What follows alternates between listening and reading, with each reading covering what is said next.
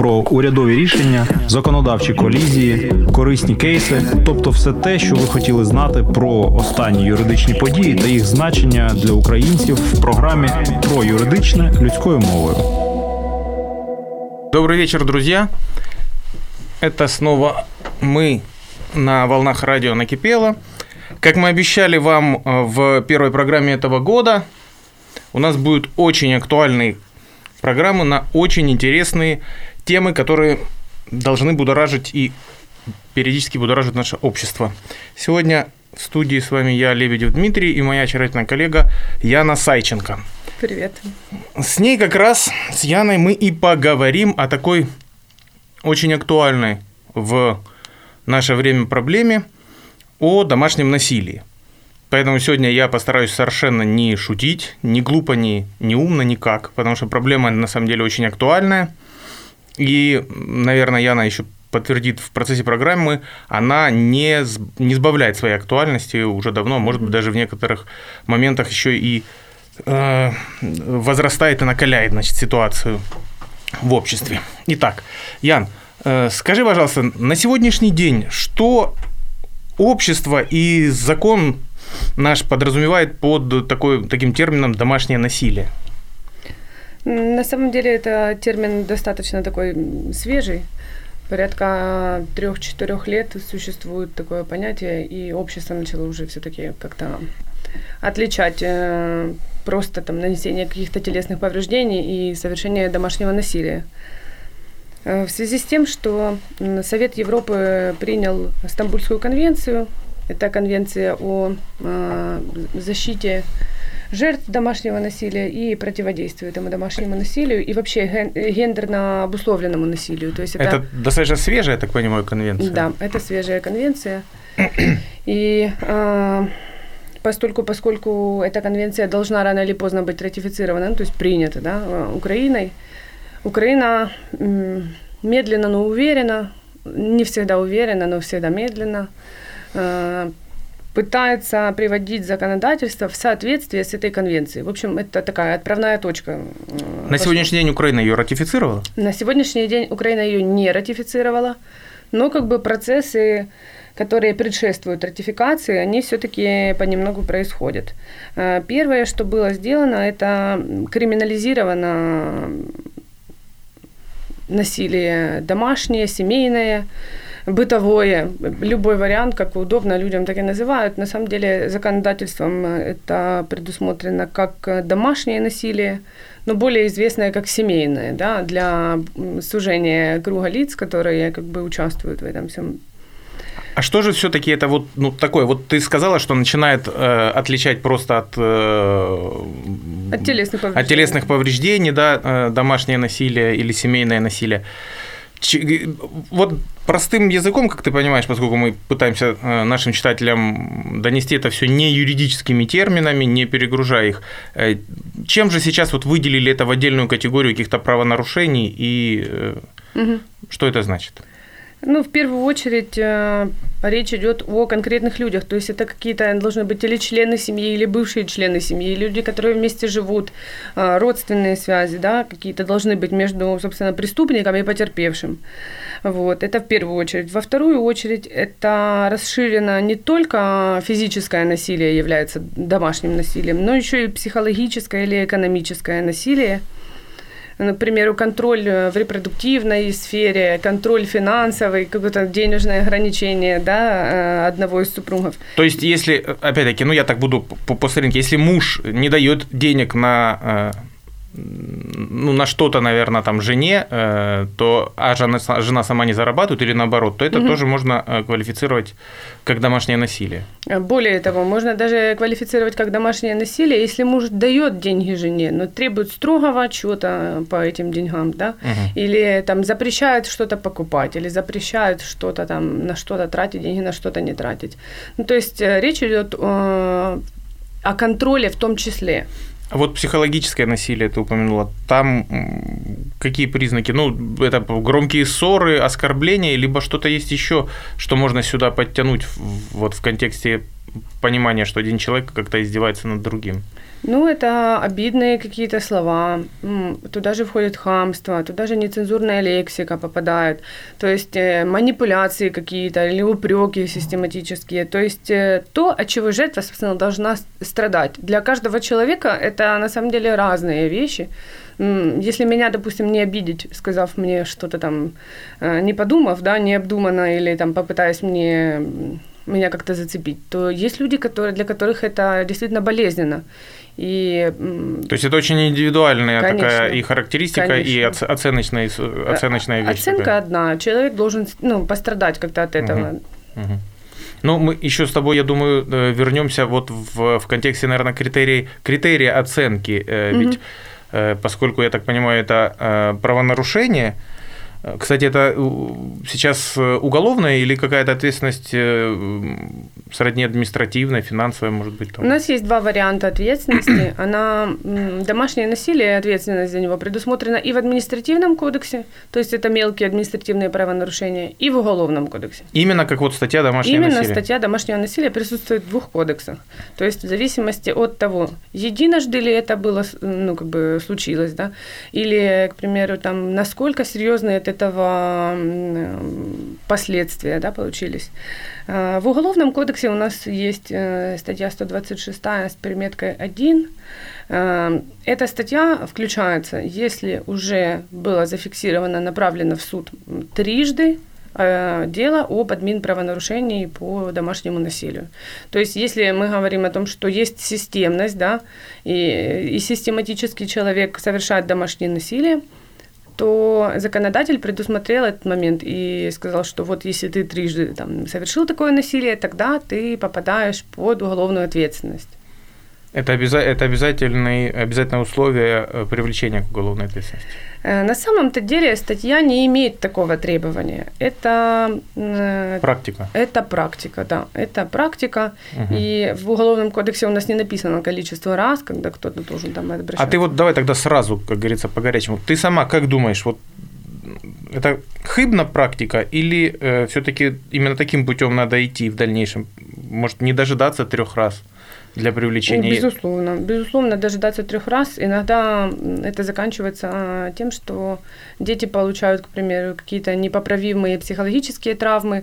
В Харьковской области есть очень громкий случай, когда бабушка ходила, жаловалась на свою дочь и ее супруга о том, что они обижают ребенка.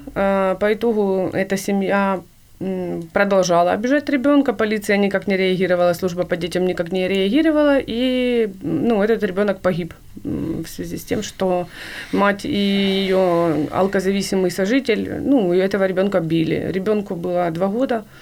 На сегодняшний день 4 человека сидит в тюрьме, то есть 2 родителя этого ребенка, сотрудник службы по детям и сотрудник полиции, который ювенальный инспектор, который должен был на это надлежащим образом отреагировать.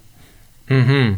Тогда сразу опять-таки возникает вопрос, вот у нас очень хорошо вопросы возникают из повествования, это здорово. Кто может заявить о домашнем насилии? Вот я имею в виду только родственник, только жертва, или тут как с любым преступлением есть обязанность гражданина любого, если он видит совершаемое преступление, сообщить, и, соответственно, у органов соответствующих возникает обязанность это зафиксировать как-то и среагировать. Безусловно, об этом сообщить может любой человек, соседи, друзья жертвы, знакомые, родственники, дети. В моей практике были случаи, когда дети звонили в полицию и сообщали о том, что папа совершает какое-то нарушение. Вот. То есть круг лиц, которые могут быть заявителями по таким делам, он не ограничен. И еще сразу возникает один вопрос. В таком случае, если уже вот эта вот вся ситуация очень припаршивая перетекает в русло уголовной ответственности, является ли это правонарушение, вернее, даже не так, чтобы я не врал касательно терминов уголовного и уголовно-процессуального права, если жертва потом заберет заявление, прекратится ли производство этого дела? То есть фактовое оно или... Это еще одна больная тема адвокатов и жертв насилия, и вообще участников всей этой штуки, связанной с семейным насилием.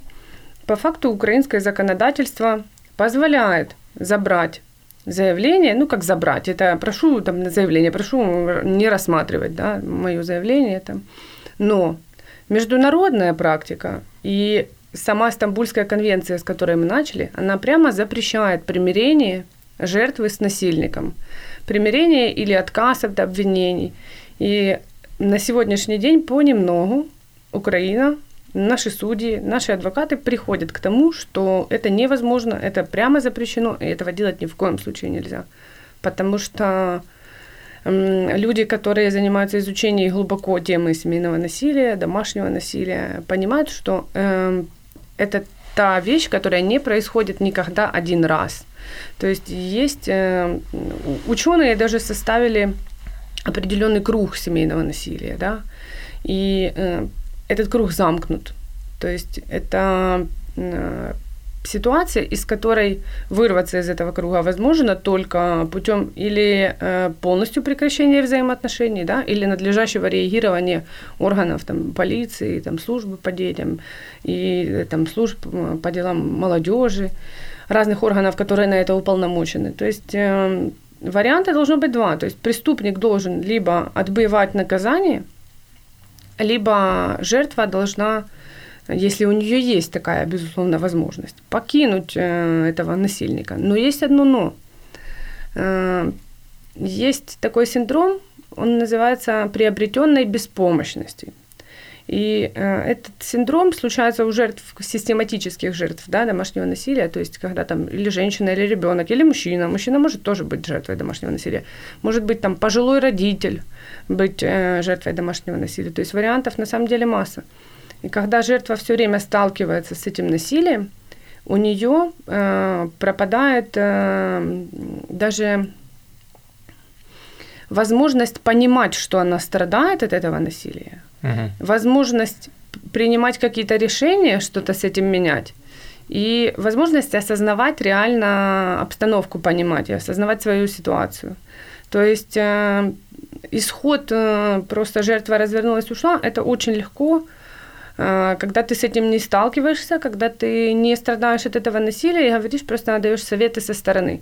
Но это очень часто практически невозможно. Хорошо. Скажи, пожалуйста, вот самосознание или сознание общества нашего с момента вот этих вот попыток и шагов выделения домашнего насилия в отдельный пласт правонарушений, соответственно, и соответствующего реагирования. Вот насколько она выросла, не выросла, как тяжело или не тяжело происходит становление сейчас по твоей практике? Как давно вот ты занимаешься вопросами домашнего насилия? И насколько изменилась ситуация в отношении понимания самих жертв этой ситуации? То есть я что имею в виду? Я имею в виду, что если раньше получали случаи уже там совсем запущены, то сейчас люди как на начальной стадии уже понимают, что это вот что-то с этим надо делать, и обращаются за помощью. Ну, во-первых, нужно сказать, что у нас есть проблемы с социальными какими-то общепринятыми шаблонами, да, бьет, значит любит, да, например, да, или там ты сама виновата, или ну ты же его выбрала, или ну это же твой муж, там ничего страшного, что он тебя принуждает там к сексу. То есть вот эти все шаблонирование, да, такое, оно на самом деле у нас глубоко где-то сидит в мозгах, особенно у людей, которые там хотя бы родились и жили какой-то период определенный при Советском Союзе, когда не выноси ссоры из избы тоже, да, еще такая штука у нас была. Вот. Но даже сегодняшняя молодежь, она все равно воспитана людьми, которые жили в этом Советском Союзе и жили в этих шаблонах. И проблема в чем? Проблема в том, что у нас, во-первых, часто жертвы приучены молчать. Проблема в том, что часто жертвы оправдывают насильника, да. Ну, как бы не совсем связано, но очень похожие объяснения этому есть стокгольмский синдром. Это когда жертвы теракта, да, люди, которые находились в заложниках, они начали сопереживать террористам. Даже была женщина, которая влюбилась там, в террориста. Да? Ну вот, собственно, вот эта штука, она тоже очень сильно присутствует и влияет на... Потому что для того, чтобы объявить о том, что прийти в полицию, написать заявление, что в отношении меня совершается домашнее насилие, нужно сначала себе дать ответ, да? Нужно сначала самодиагностику определенную провести. Это сложно, да. А это самое сложное. То есть... И проблемы с шаблонированием поведения, вот они действительно и вызывают сложности. Первую, самую основную сложность, да, это жертва не доходит до полиции. Жертва не решается позвонить в полицию, жертва не решается сказать об этом родственникам, не решается сказать это друзьям, знакомым. Там, женщины маскируют синяки, задерживаются долго на работе, лишь бы не идти домой, или... рожают детей, которых они не хотят рожать, да, будучи не готовой к этому, не имея такого желания. Или статистика у нас вообще говорит о том, что основная масса, там, более 70% жертв домашнего насилия не осознают того, что они ими являются. То есть это первая беда. Вторая беда, то, что у нас... Полиция, которая, в принципе, имеет все полномочия, да, для того, чтобы бороться с этим насилием, для того, чтобы немедленно это насилие остановить, если им стало об этом известно. Да. К примеру, женщина вызывает полицию, говорит, вот меня бьет муж, там, или муж бьет ребенка, я ничего не могу сделать. Должна приехать специальная группа, которая вынесет ограничительную надпись, вот, и насильнику будет там запрещено приближаться к жертве, к дому, к этой квартире, там, к ребенку, да, там, к жене, неважно, там, к бабушке, кто был заявителем. Вот. Для того, чтобы это насилие прекратилось, да, немедленно. Независимо от того, чей это дом, чья это квартира. И, то есть, даже если это квартира семейного насильника, он там живет там, со всей семьей, то в случае, если полиция зафиксирует факт этого насилия, то полиция должна запретить этому человеку приближаться. Но у нас есть такая проблема, что в данный момент в Харькове есть 3 группы противодействия этому насилию. По сути, это 9 человек. Все, больше никто не умеет выносить эту надпись. Никто не имеет права больше ее выносить. У нас полиция этому не обучена. То есть общая полиция, да, которую мы видим на приусах, катаются по городу, они не умеют это делать. Хотя законодательством предусмотрено наличие этих групп или то, что там патрульные полицейские будут иметь навыки, да, для составления этого документа и запрещать приближение там, к жертве, приближение к дому. Угу. Вот. Ну, и там масса, на самом деле, вариантов перечислять достаточно. То есть получается, что, в общем-то, законом, властью, государством предусмотрены механизмы реагирования, даже не реагирования, а механизмы прекращения. Да, прекращения. Абсолютно верно. Но у нас некому это делать. Массовое увольнение патрульных, отсутствие программ для обучения их вот этим всем проявлениям, которые законодательством предусмотрены. Да. Вот полиция у нас не обучается. У нас полиция, даже та, которая работает, даже та, которая обучена, в силу очень большого количества обращений, в силу разных обращений, в том числе и необоснованных, да, бывает такое, что там ссорится семья, и жена говорит, а я сейчас позвоню. Ну, или действительно, на самом деле, это может быть моментом спекуляции, безусловно. Конечно. И в силу вот бескультурья нашего определенного в этом плане, да, то есть мы не научены, да, правильно диагностировать, насилие это или не насилие, и пытаться, да, если есть какая-то ссора семейная, да, то культурно себя вести. Вот. И полиция достаточно загружена, некоторые не успевают выполнять эту свою работу, и мало того, с таким маленьким количеством групп, которые существуют сегодня в Харькове, да, элементарно не ко всем доезжают, и не ко всем приезжают, потому что в любом случае у нас есть приоритет, да, понятно, если где-то убийство произошло, да, и полиция выезжает там, в этом районе на убийство, а не на ссору мужа с женой, которая еще непонятно, насилие, там не насилие. Вот. И те патрульные, те там следователи в отделе, и которые должны помогать жертве, кто-то не может, кто-то не успевает, кто-то не знает как, кто-то не хочет, кому-то вообще все равно, он, ну, руки не доходят. И, то есть кадровый голод и не только кадровый голод. И квалификация исполнителей. И квалификация, да, и отсутствие этой квалификации. Вот это тоже, это огромная проблема на самом деле. И я обращалась в Национальную полицию Украины и в Министерство внутренних дел, и в наши местные харьковские подразделения. И насчет того, что действительно город, в котором проживает более там, порядка 3 миллионов человек, не может не иметь этих групп. Да? Их не может быть там 9 человек, которые умеют выписывать ограничительные надписи. Не может быть... Там, даже, допустим, их сделают 20, 30, но это не решит ситуацию абсолютно никак. То есть я считаю, что каждый патрульный, каждый следователь, каждый сотрудник полиции, он должен уметь работать с домашним насилием, потому что у нас в обществе и терпимость к домашнему насилию очень высокая в силу определенной, да, специфики нашей народности, что ли. Вот. И вот эти люди, которые имеют терпимость к насилию, они же часто являются и судьями, и адвокатами, и следователями, которые это дело рассматривают, и жертвами, и насильниками. То есть проблема еще у нас культурная определенно. Я считаю, что это то, с чем действительно нужно работать. Но все-таки, вот может быть, я не знаю, я все надеюсь, и вот одна из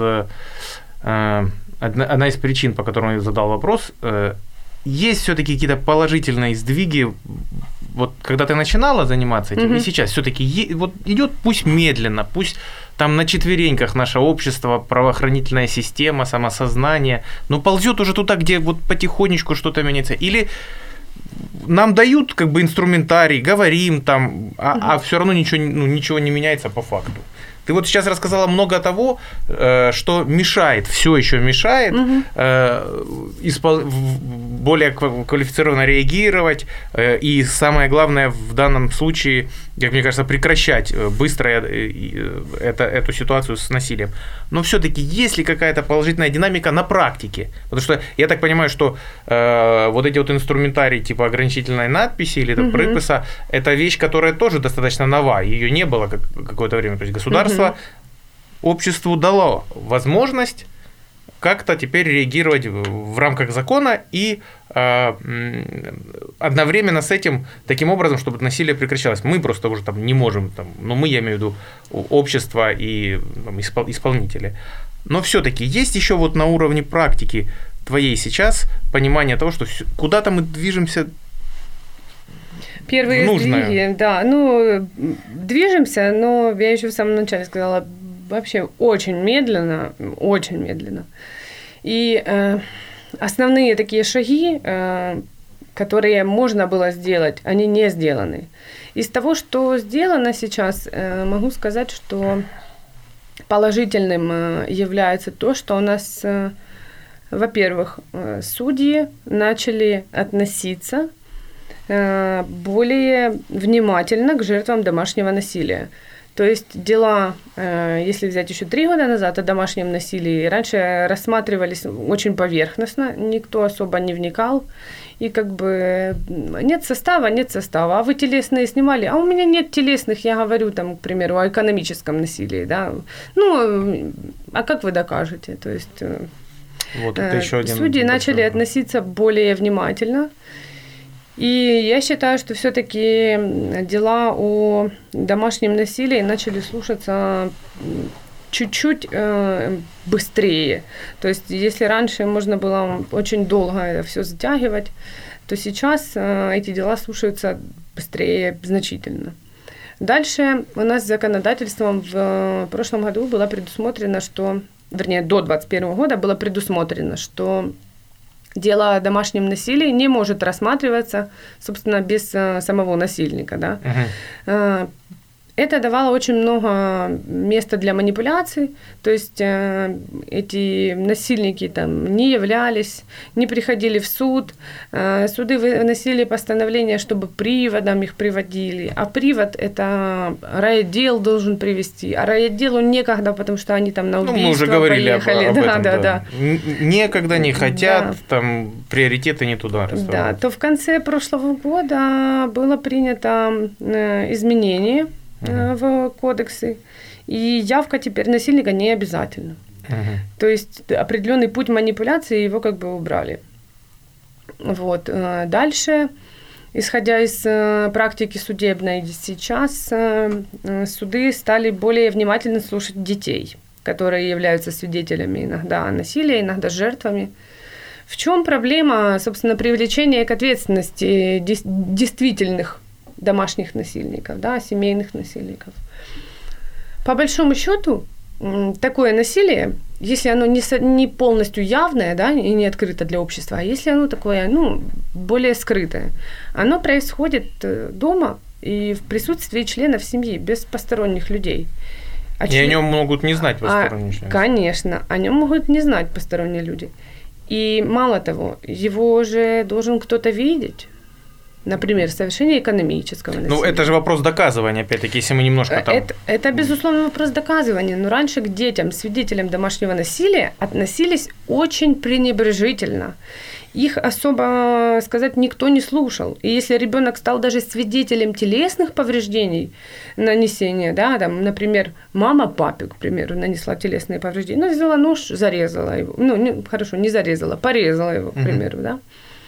Если ребенок стал свидетелем, ну, ребенка особо раньше никто не слушал. Сейчас к детям относятся более внимательно, сейчас как бы есть, ну, он уже давно есть этот порядок допроса детей, да, и как дети, свидетели такого насилия, как дети себя должны как бы вести, там, что там должен обязательно быть психолог.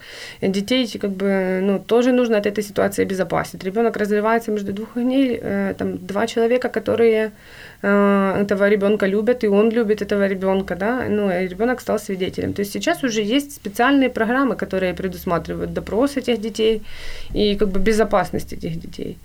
То есть это тоже такой небольшой плюс, который, я считаю, он тоже важный. По большому счету сказать, что существенные какие-то продвижения есть, ну, это... Вот вопрос такой.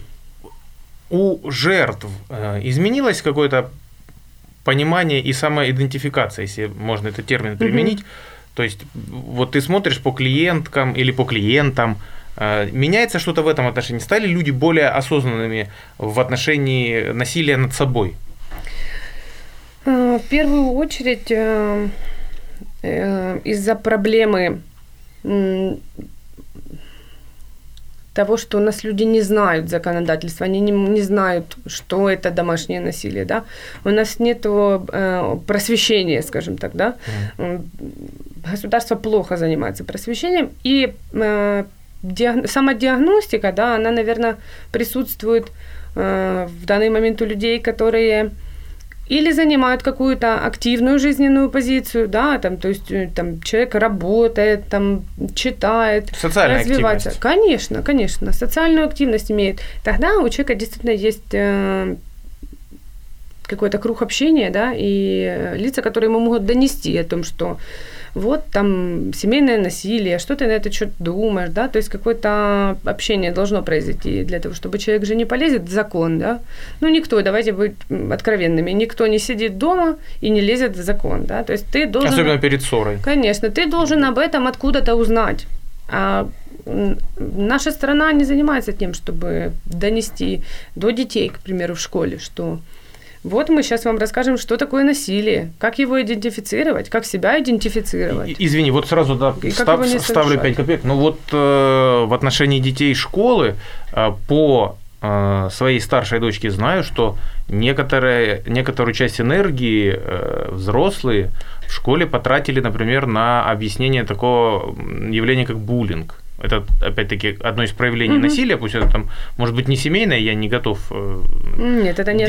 делать там какую-то, идентификацию, но, тем не менее, по поводу буллинга детей просветили. Скорее всего, это потому, что в школе он очень часто возникает, и они должны там понимать, как реагировать. Но, видишь, потратило общество, государство и каждый на своем уровне какое-то нормальное количество энергии.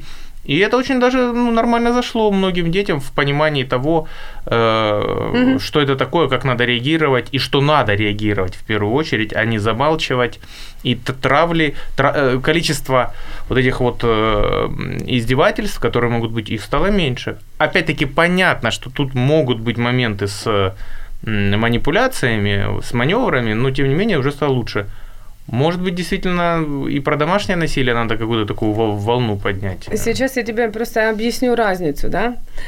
Почему школы там и полицейские ходят в школы, и учителя, и приглашают юристов, и приглашают, кого только не приглашают, почему борются с буллингом? Потому что борются с насильниками, по сути, да? То есть доносится информация, что ты не можешь так поступать к детям. С потенциальными. Конечно, конечно. То есть идет борьба с источником этого буллинга, да, с... Это, получается, превентивные меры. Меры, да. Конечно. То есть объяснить детям, как им идентифицировать наличие домашнего насилия дома, где они свидетели, это достаточно сложно. Мало того, если еще взять культурный аспект или взять... какие-то семьи, в которых, допустим, принято бить детей. То есть они любят этих детей, да? Но, там, я не знаю, прадед бабку бил, бабка била маму, а что, мама бьет ребенка.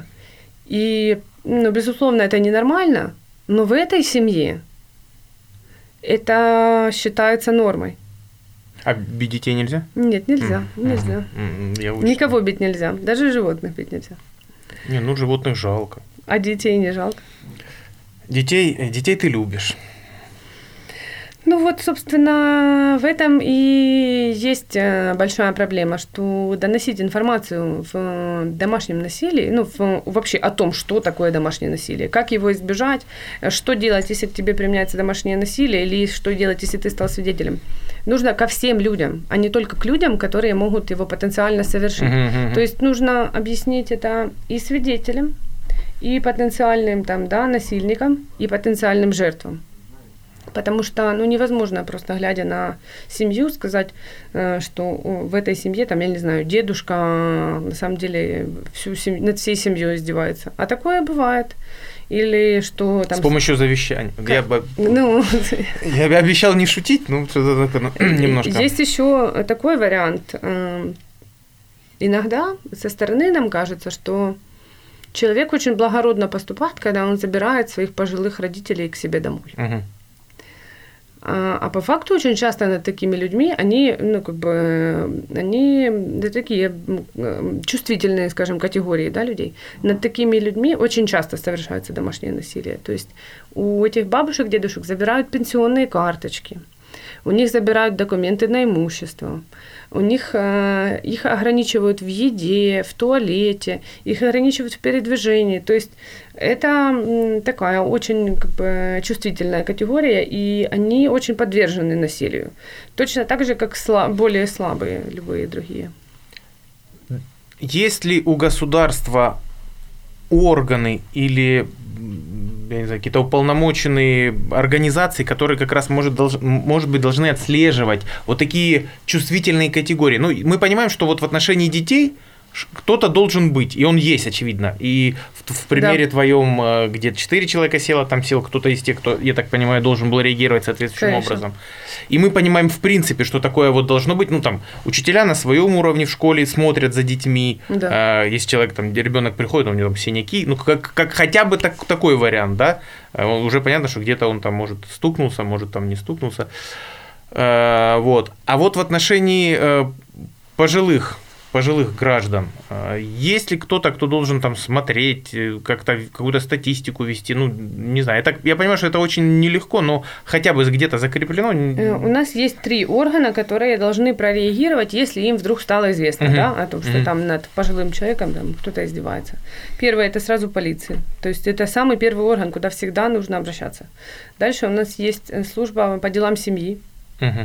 Вот. И у нас есть еще управление социальной защиты. Вот эти 3 органа, они обязательно должны быть уведомлены. Вот. Мало того, желательно, если вам стало кому-то известно, да, о такой ситуации, там, я не знаю, вы знаете, что у вас соседка, там, какая-то бабушка, ее там обижают, там, дочь или сын, да, или что-то еще такого плана. То есть можно писать одно заявление на 3 этих органа. То есть делаем одинаковое заявление, да, или, ну, если это в письменном виде хочется сообщить, и просто адресуем одно и то же заявление в 3 органа.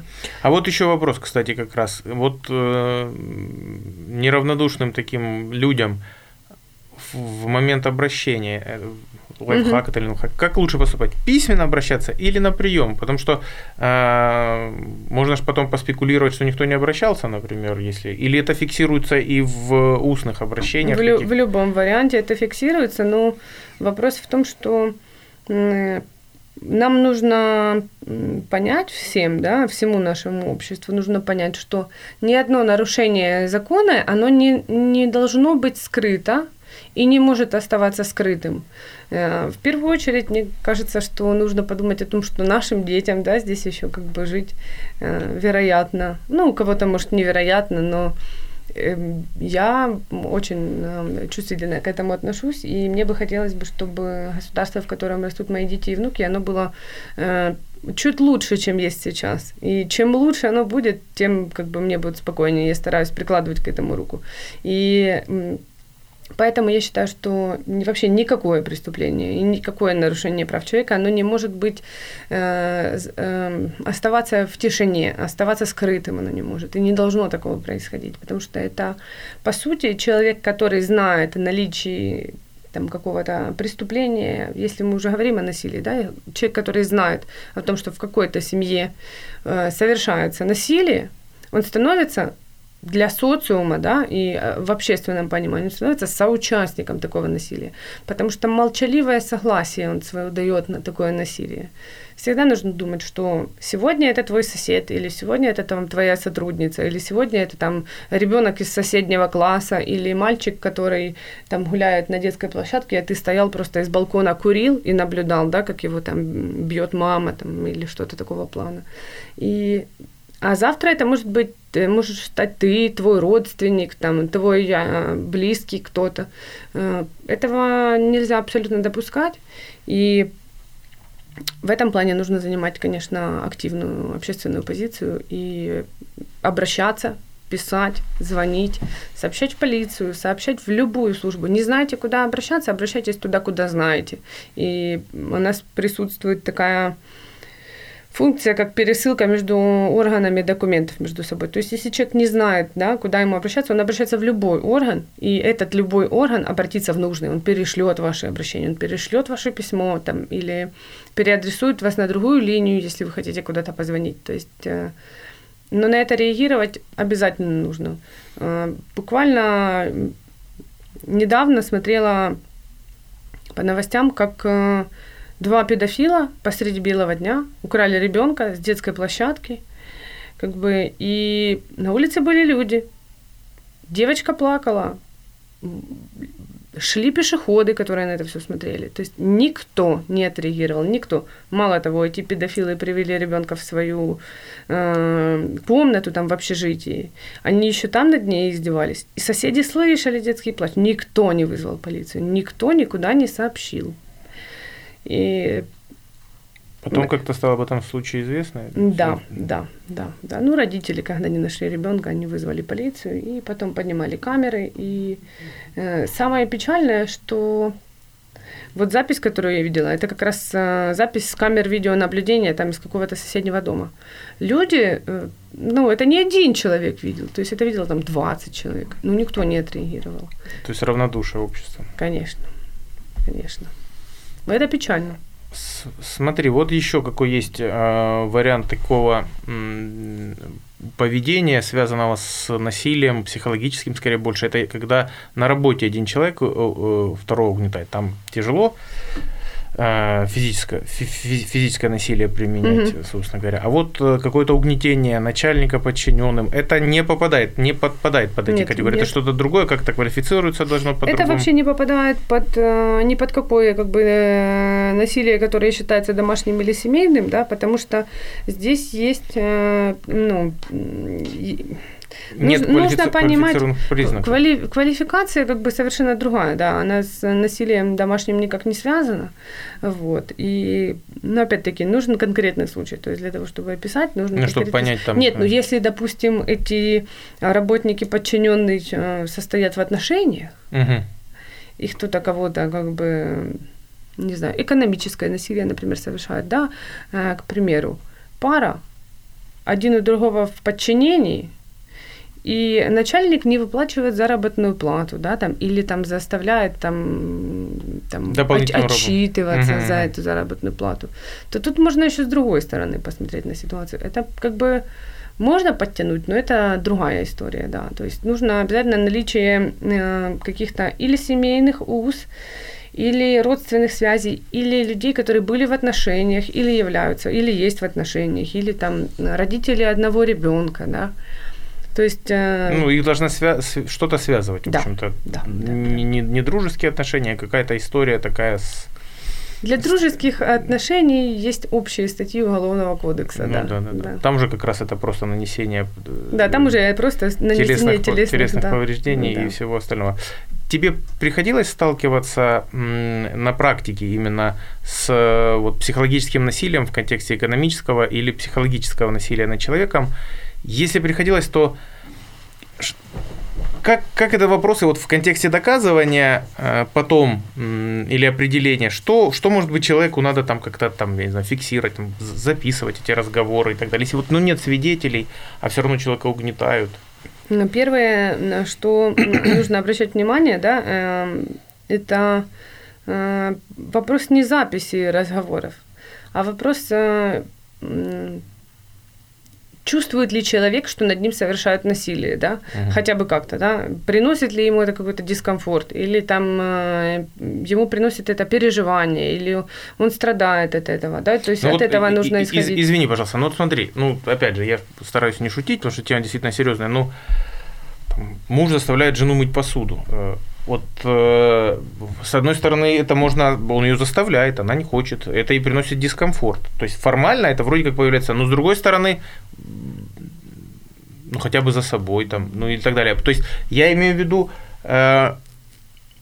вопросы самопонимания в отношении насилия, когда оно там психологическое или какое-то, это вопрос еще и адекватности самого человека, скорее всего, могут быть. Может быть, чем-то дополнительно, фиксировать. Вопросы доказанности меня интересуют, потому что психологическое насилие и экономическое какое-то, где нет следов, это же такая, тонкая материя, но она же, и она, скорее всего, присутствует, может, и статистики такой нет, но я почему-то убежден, что она намного более распространена, чем физическое насилие. Да, это тоже очень популярно. Это очень больная тема нашего общества. Почему я сказала, что нужно понимать, страдает от этого человек или нет? Потому что процедура доказывания такая. Ходит ли человек к врачу, да, к психологу? Если меня что-то тревожит, да, в идеале, если я чего-то там не досыпаю, если я нахожусь в состоянии там какой-то тревоги, обостренного там какого-то настроения или подавленное, наоборот, нахожусь, да, или мне становится как-то там грустно без повода, я тоскую, я все время перевариваю, переживаю о том, что происходит, то первое, на что стоит обратить внимание, что человек должен пойти к врачу с этой ситуацией, да, то есть обратиться за помощью.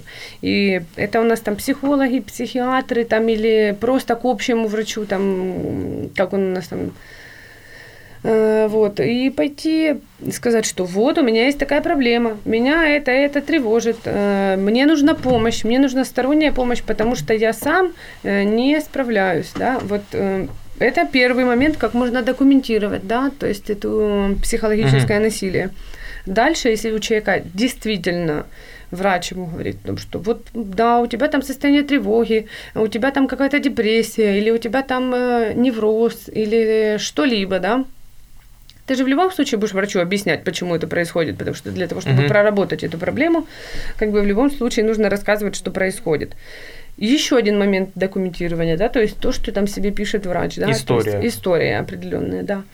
Назначение медицинских препаратов, то есть это какие-то успокоительные или препараты, которые помогают заснуть, или наоборот препараты, которые, там расслабляют внимание, или противотревожные какие-то препараты. То есть это у нас еще один момент документирования. Плюс ко всему, если говорить, что перспектива рассматривается судебная, то человеку, безусловно, нужно хотя бы там 1-2 свидетеля, которые скажут, что да, действительно, мы знаем о том, что такая ситуация там в этой семье происходила, мы знаем, мы видели, мы были свидетелями и так далее. Вот то, что я говорила про детей, да, то, что сейчас детей уже активно используют. Дети, на самом деле, намного более подвержены психологическому насилию, чем взрослые. И дети страдают от этого больше всего, потому что обычно еще дети из-за таких штук дома, они еще бывают неразговорчивыми. То есть у них еще и не спросит психолог, да, и психиатр с ними поработать не всегда сможет. И не всегда родителю может рассказать. Нет, безусловно, есть дети, которые придут в школу и скажут, ой, а у меня там такое было там дома вчера. Но как-то, опять-таки, в силу определенной культуры у нас это порицается, да. Или он этим еще и похвастается. То есть... По-разному. На самом деле, я так понимаю, что, в общем-то, если это получается, то тут надо участие какого-то специалиста рядом с жертвой, которая проведет, объяснит и поймет, где расставлять акценты. То есть жертва должна обратиться за помощью в первую очередь, да? И если мы говорим о психологическом насилии, то это, естественно, квалифицированная медицинская помощь именно врача, который на этом специализируется, да? То есть и само по себе там стабильное обращение к врачу и назначение там человеку каких-то препаратов там, или просто описательная часть, да, там, документов, которые ведет врач. Хотя это медицинская тайна, да, но если мы говорим в будущем о уголовном деле или об административном деле, то это будет являться доказательствами совершения психологического насилия в отношении этой жертвы. Я имел в виду, что немножко другое. Все, что ты сказала, это однозначно важно, и, наверное, это первое, что следует делать. Я имел в виду о специалисте, который знает, где потом искать доказательства этого насилия, куда точно обратиться, как это все правильно выписать, чтобы насильник не остался безнаказанным. Безусловно. С учетом того, что общество все-таки реагирует еще достаточно пассивно, с учетом того, что есть там очень много процедурных и процессуальных моментов, все-таки нужно знать, где есть специалисты, которые помогут. Конечно. То есть это очень большая проблема.